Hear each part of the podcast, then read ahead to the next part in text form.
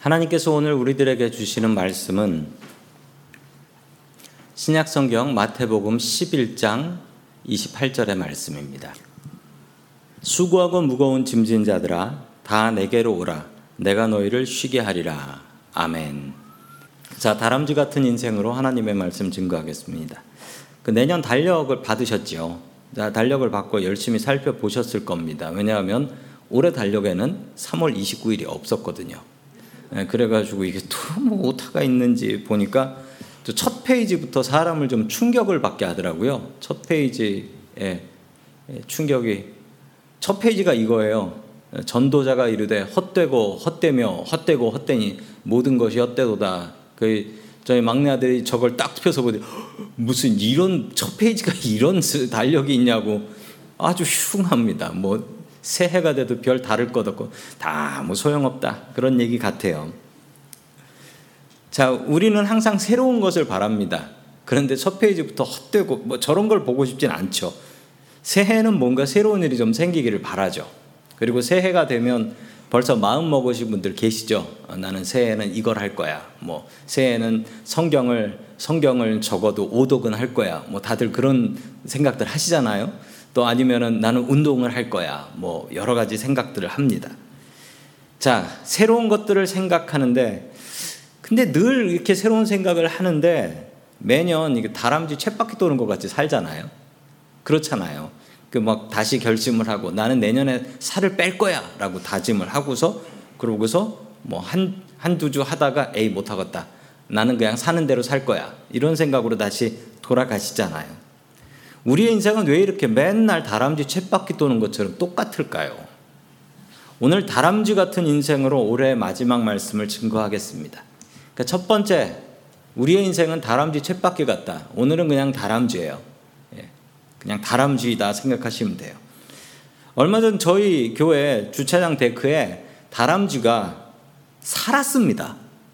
주차장 데크 그 아시죠? 주차장에 올라오는 그 데크에 다람쥐가 한 마리 살았어요. 집을 짓고.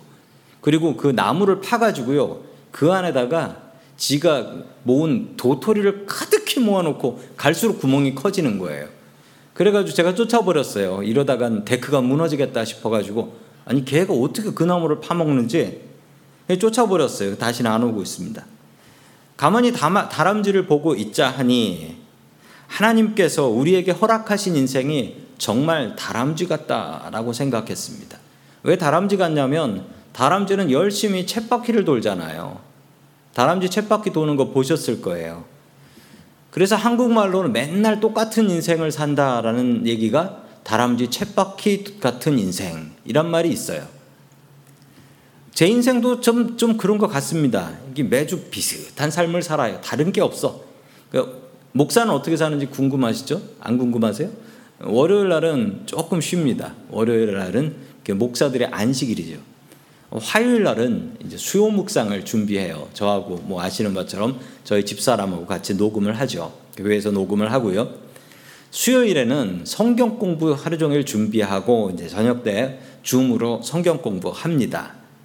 목요일에는 성경 통독 모임을 합니다. 그래서 오전부터 이제 우리 샌프란시스코 분들 교회차로 모셔가지고 주로 산마테오에 가서 성경 통독 모임을 하고요.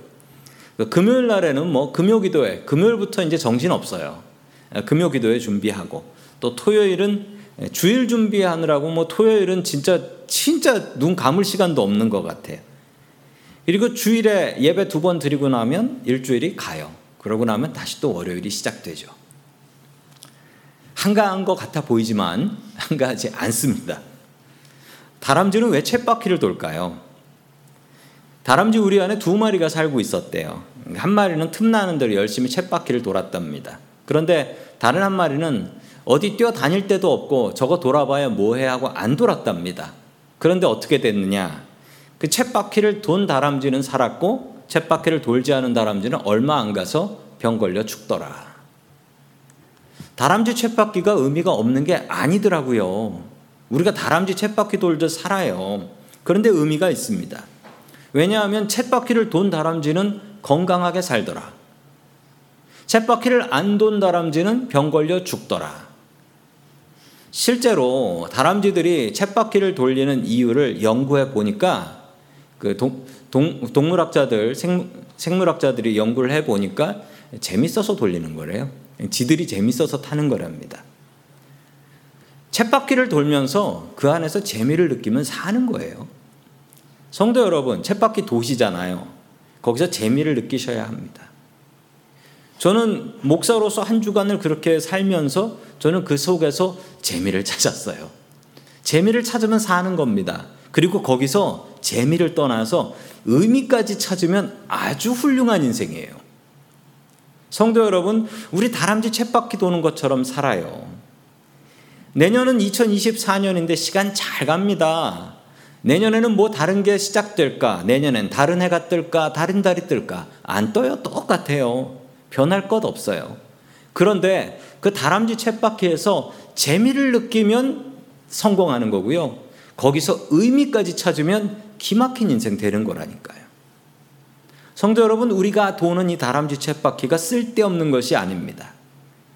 다람쥐 쳇바퀴 도는 인생 속에서 우리가 스스로 재미와 의미를 찾을 수 있다면 그 삶은 더 이상 다람쥐 쳇바퀴가 아니라는 거예요.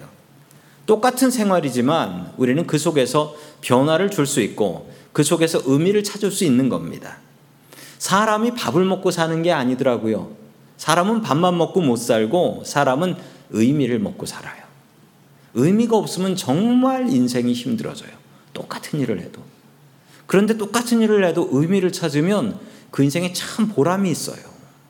성도 여러분, 성도 여러분의 삶 속에서 재미와 의미를 찾아 나아갈 수 있기를 주의 이름으로 축원합니다. 아멘.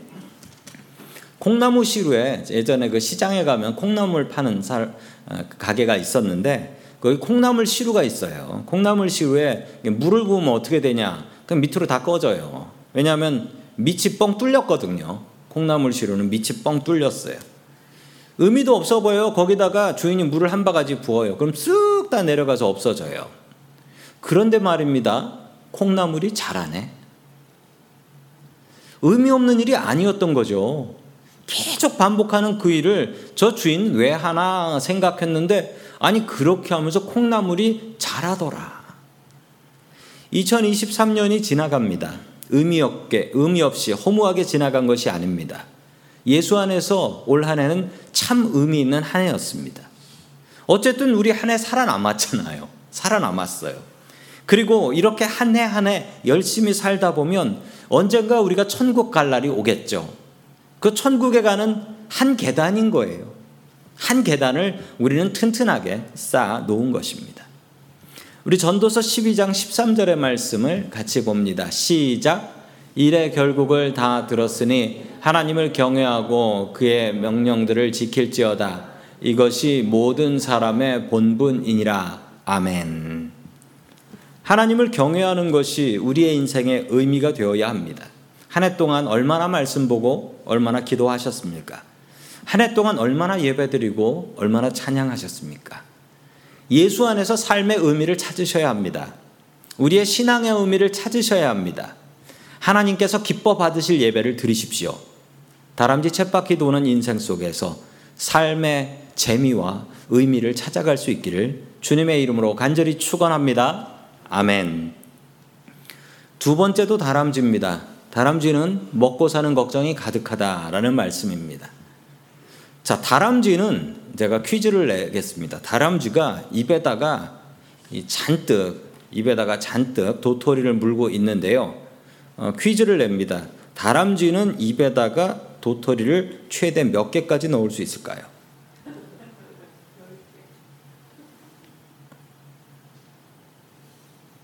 맞추셨어요.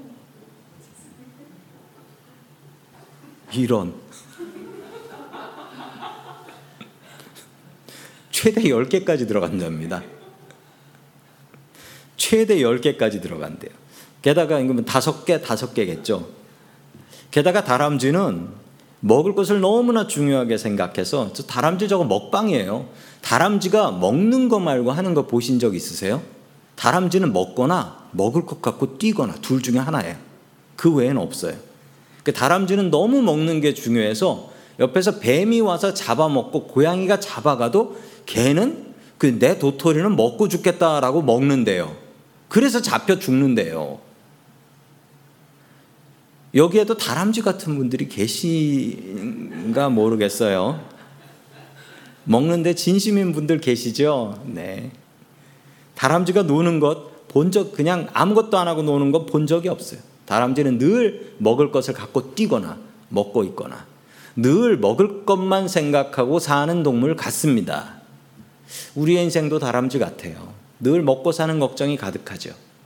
하루에 세 끼 무조건 먹어야 되고 오늘 먹었다고 만족할 수 없고 내일 뭐 먹지? 염려하면서 잠에 듭니다. 오늘 저녁을 맛있게 먹으면서도 내일 아침은 뭘 먹지라고 걱정하는 게 우리들의 모습 아니겠습니까?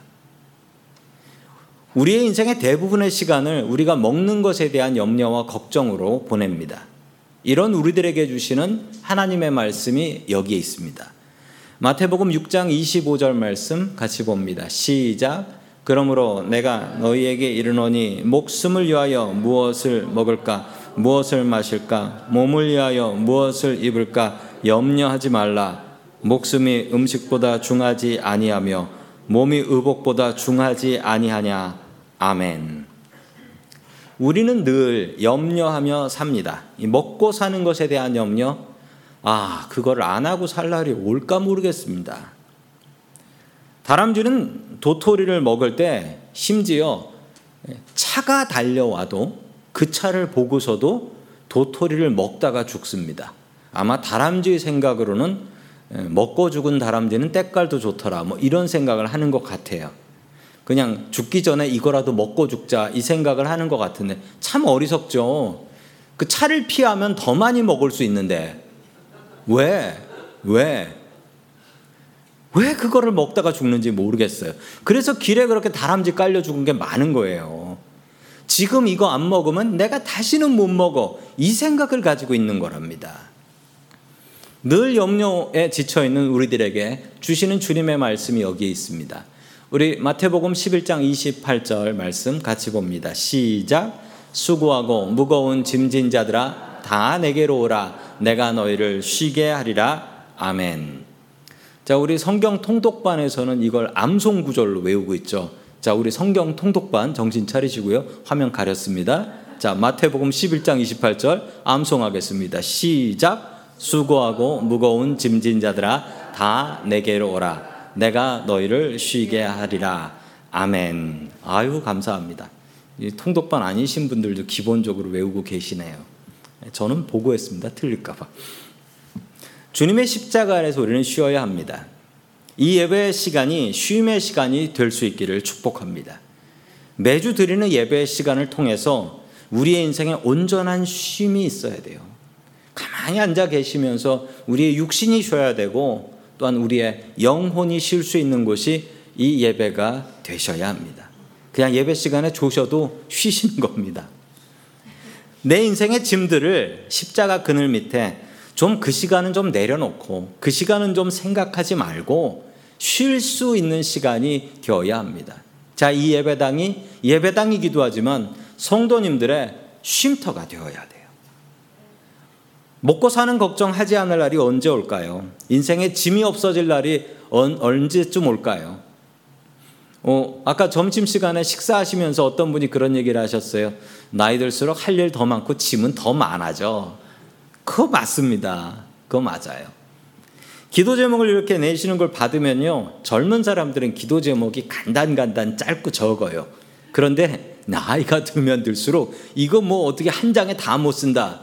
다 그러세요. 왜냐하면 자식 기도, 또 자식의 며느리 기도, 또 사위 기도, 손주 기도 이러다 보면 기도가 끊어질 날이 없어요. 짐이 덜어질 날이 없어요. 이렇게 짐 많은 우리들은 어떻게 기도해야 할까요? 주님, 나 짐 내려놓고 이 짐 안 질랍니다. 라고 하면 정말 무책임한 거고요. 주님, 제가 짐이 있는데 이 짐을 질 수 있는 힘을 주세요. 라고 기도해야 돼요. 짐 내려놓고 안 지고 가면 그 짐을 누가 진대요? 그 우리 가족 중에 다른 사람이 줘야 되고 우리 교인 중에 다른 교인이 져야 되는 거 아닙니까? 그건 안 돼요. 그러지 마시고요. 기도할 때 하나님, 내가 이 짐을 져야 되는데 이 짐을 넉넉히 지고도 남을 힘을 주십시오. 이렇게 기도하시는 게 나아요. 무거운 짐을 나 홀로 지고 견디다 못해 쓰러질 때 주님께서 우리에게 힘 주시면 그 짐이 가뿐하게 느껴집니다. 기도하고 나서 제일 먼저 오는 응답이 무엇인 줄 아십니까? 당장 그 문제가 해결되진 않을 수는 있어요. 그런데 기도하고 나면 제일 먼저 나오는 응답은 뭐냐면 일단 기도하면서 내가 그것에 대한 근심이 조금 내려가요. 그리고 기도하고 나면 알게 모르게 힘이 솟아. 힘이 솟아요. 그리고 몸이 가벼워집니다. 힘이 나요. 아무것도 해결된 것 없는데. 기도를 하고 나면 문제가 당장 해결되진 않더라도 그거 한번 져 보자라는 마음에 힘이 내 안에 생깁니다. 이 예배를 통하여 주님께서 주시는 힘과 능력이 충만하게 넘쳐서 우리가 가지고 있는 근심과 걱정을 든든하게 지고 갈 수 있기를 주의 이름으로 간절히 축원합니다. 아멘. 세 번째 마지막으로 나오는 다람쥐는 다람쥐는 잊어버린다. 다람쥐는 잊어버린다. 다람쥐는 겨울에 겨울잠을 자요. 그런데 저희가 사는 이 샌프란시스코는 요상해가지고 아까도 주차장에서 다람쥐를 또 봤다는 거 아닙니까? 너는 왜 겨울잠을 안 자니? 근데 이게 뭐 겨울 같아야죠. 뭐 꽃도 피고 막 이래 버리니까요. 겨울잠을 자기 전에 다람쥐들은 도토리를 열심히 모읍니다. 그러니까 다람쥐는 쉬지도 않고 다람쥐는 도토리를 모으는데 그럼 이건 못 맞히실 거예요. 다람쥐가 하루에 도토리를 몇 개나 모을까요? 이건 못 맞추실 걸요. 요번엔 틀리셨어요. 제가 보니까 통계 뭐 딱 정해진 숫자는 없지만 통계로 적게는 100개에서 300개까지 모은대요. 부지런한 놈은 300개까지. 예. 개들이 나를 수가 없기 때문에 어떻게 하냐면 아까 입에다가 가득 넣은 게 지가 먹는 게 아니고요. 그게 도토리를 나르기 위해서 입에다가 잔뜩 10개씩 그 몇 번? 10개씩 하면 30번 왔다 갔다 하면 되는 거예요. 그런데 다람쥐들이 머리가 엄청 나쁘대요. 그래서 자기가 숨겨놓은 도토리가 어디 있는지 기억을 못 한답니다. 그래서 다람쥐들이 이렇게 열심히 땅에다가 묻고 나뭇잎으로 덮고 이렇게 하는데 자기가 그 숨겨놓은 것 중에 몇 프로를 찾냐면 제일 많이 잊어버리는 놈은 5%만 찾는데요. 당황스럽죠. 그 많이 찾는 예. 하여튼 많이 찾는 놈은 한 30% 찾고 머리 나쁜 놈은 5% 정도를 찾는데요. 그래서 95%가 어디 있는지 모르는 거죠. 여기쯤에서부터 아, 목사님이 하려는 얘기가 뭔지 알 것 같다. 우리는 다 다람쥐입니다. 갈수록 우리는 다람쥐처럼 기억력이 변하고 있어요. 5%만 기억해도 다행이다라고 하시는 분들 계실 거예요. 그런데 여기에 큰 반전이 있습니다. 다람쥐가 기억을 못하고 땅 속에 숨겨놓은 도토리들은 어떻게 될까요? 이 도토리가 나오는 나무가 도토리 나무라고도 하고 참나무라고도 하거든요. 이게 어떻게 되냐면 썩습니다. 땅 속에서. 땅 속에 숨겨놓으니까 썩어서 이게 나무가 된대요. 이게 나무가 된대요. 다람쥐가 기억하지 못하는 95%가 나무가 되어 아름다운 숲을 이룬다라고 합니다. 만약 다람쥐가 기억력이 좋다면 다람쥐는 열심히 일을 할 필요가 없습니다. 자기 것만 딱 일하면 되죠. 그러면 숲이 사라지는 거예요. 다람쥐를 존경하셔야 됩니다. 세상에서는 기억 잘하는 것을 능력이라고 하죠. 아, 저 사람 기억력이 좋아. 기억력 좋은 사람은 공부도 잘해요. 학교 다닐 때 뭐 암기 과목은 쉽게 맞춰 버리니까.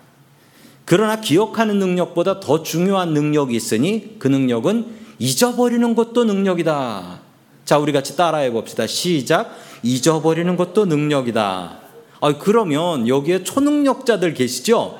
예, 초능력자들. 예, 초능력자들 계실 거예요. 아주 그냥 슈퍼파워야. 기가 막히게 잊어버려.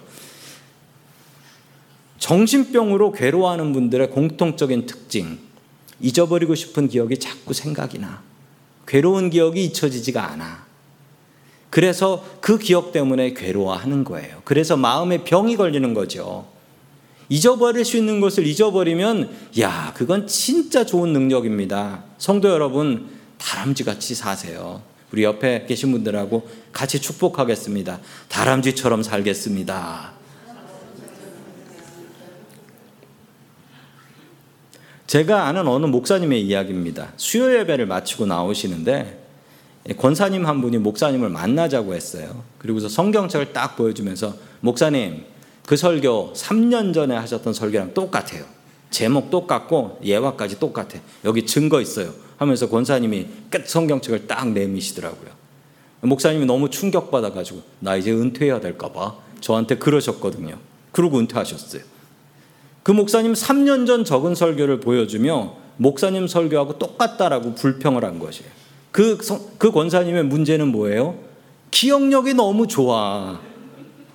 우리 교회는 이런 교인들 안 계셔서 참 다행이고요. 설교 때 한 분도 안 적으셔서 너무나 감사해요. 제가 올해로 송구영 신예배 설교 17번 했습니다. 늘 처음 듣는 것처럼 들어주셔서 너무나 감사합니다. 기억하는 것보다 잊어버리는 것이 더 큰 은혜입니다.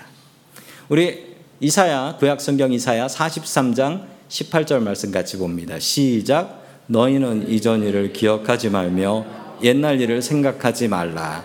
아멘. 하나님께서 잊으라고 명령하십니다. 올 한 해 어떤 좋은 일이 있으셨습니까? 그리고 어떤 슬픈 일이 있으셨죠? 좋은 일은 감사의 제목으로 하나님 앞에 감사드리십시오. 그리고 슬픈 기억은 그냥 잊으세요. 이전 일을 기억하지 마세요. 옛날 일을 생각하지 마세요. 주님께서 주시는 명령입니다. 여러분들을 괴롭게 하는 기억들은 잊으세요. 다른 사람이 나를 힘겹게 한 거 있으면 용서하세요. 주님께서 우리를 용서하시고 우리의 죄를 기억하시지도 않는 것처럼 우리들도 다른 이들을 용서하고 다른 이들의 허물을 잊어버려야 합니다. 성도 여러분들에게 주님께서 주시는 망각의 은혜가 풍성하게 넘칠 수 있기를 주님의 이름으로 간절히 축원합니다. 아멘. 다 함께 기도하겠습니다. 시간의 주인이 되시는 하나님 아버지, 지금 저희들은 2023년 마지막 예배로 모였습니다. 다람쥐 쳇바퀴 도는 것 같은 인생이지만 주님을 더욱더 의지하게 하시고 그 속에서 참된 인생의 의미를 찾을 수 있게 도와 주시옵소서. 주님, 우리들은 항상 먹고 살 걱정을 달고 삽니다. 우리들을 불쌍히 여겨 주시옵소서. 무거운 짐을 주님의 십자가 밑에 내려놓고 잠시 쉬어가며 힘을 얻게 하여 주시옵소서. 주님 한 해 동안 주님께서 주신 은혜를 기억하게 하여 주시옵소서. 또한 우리가 잊고 살아야 할 슬프고 괴로운 기억들 있는 은혜를 주시옵소서. 주님, 우리들에게 망각의 은혜를 허락하여 주시옵소서.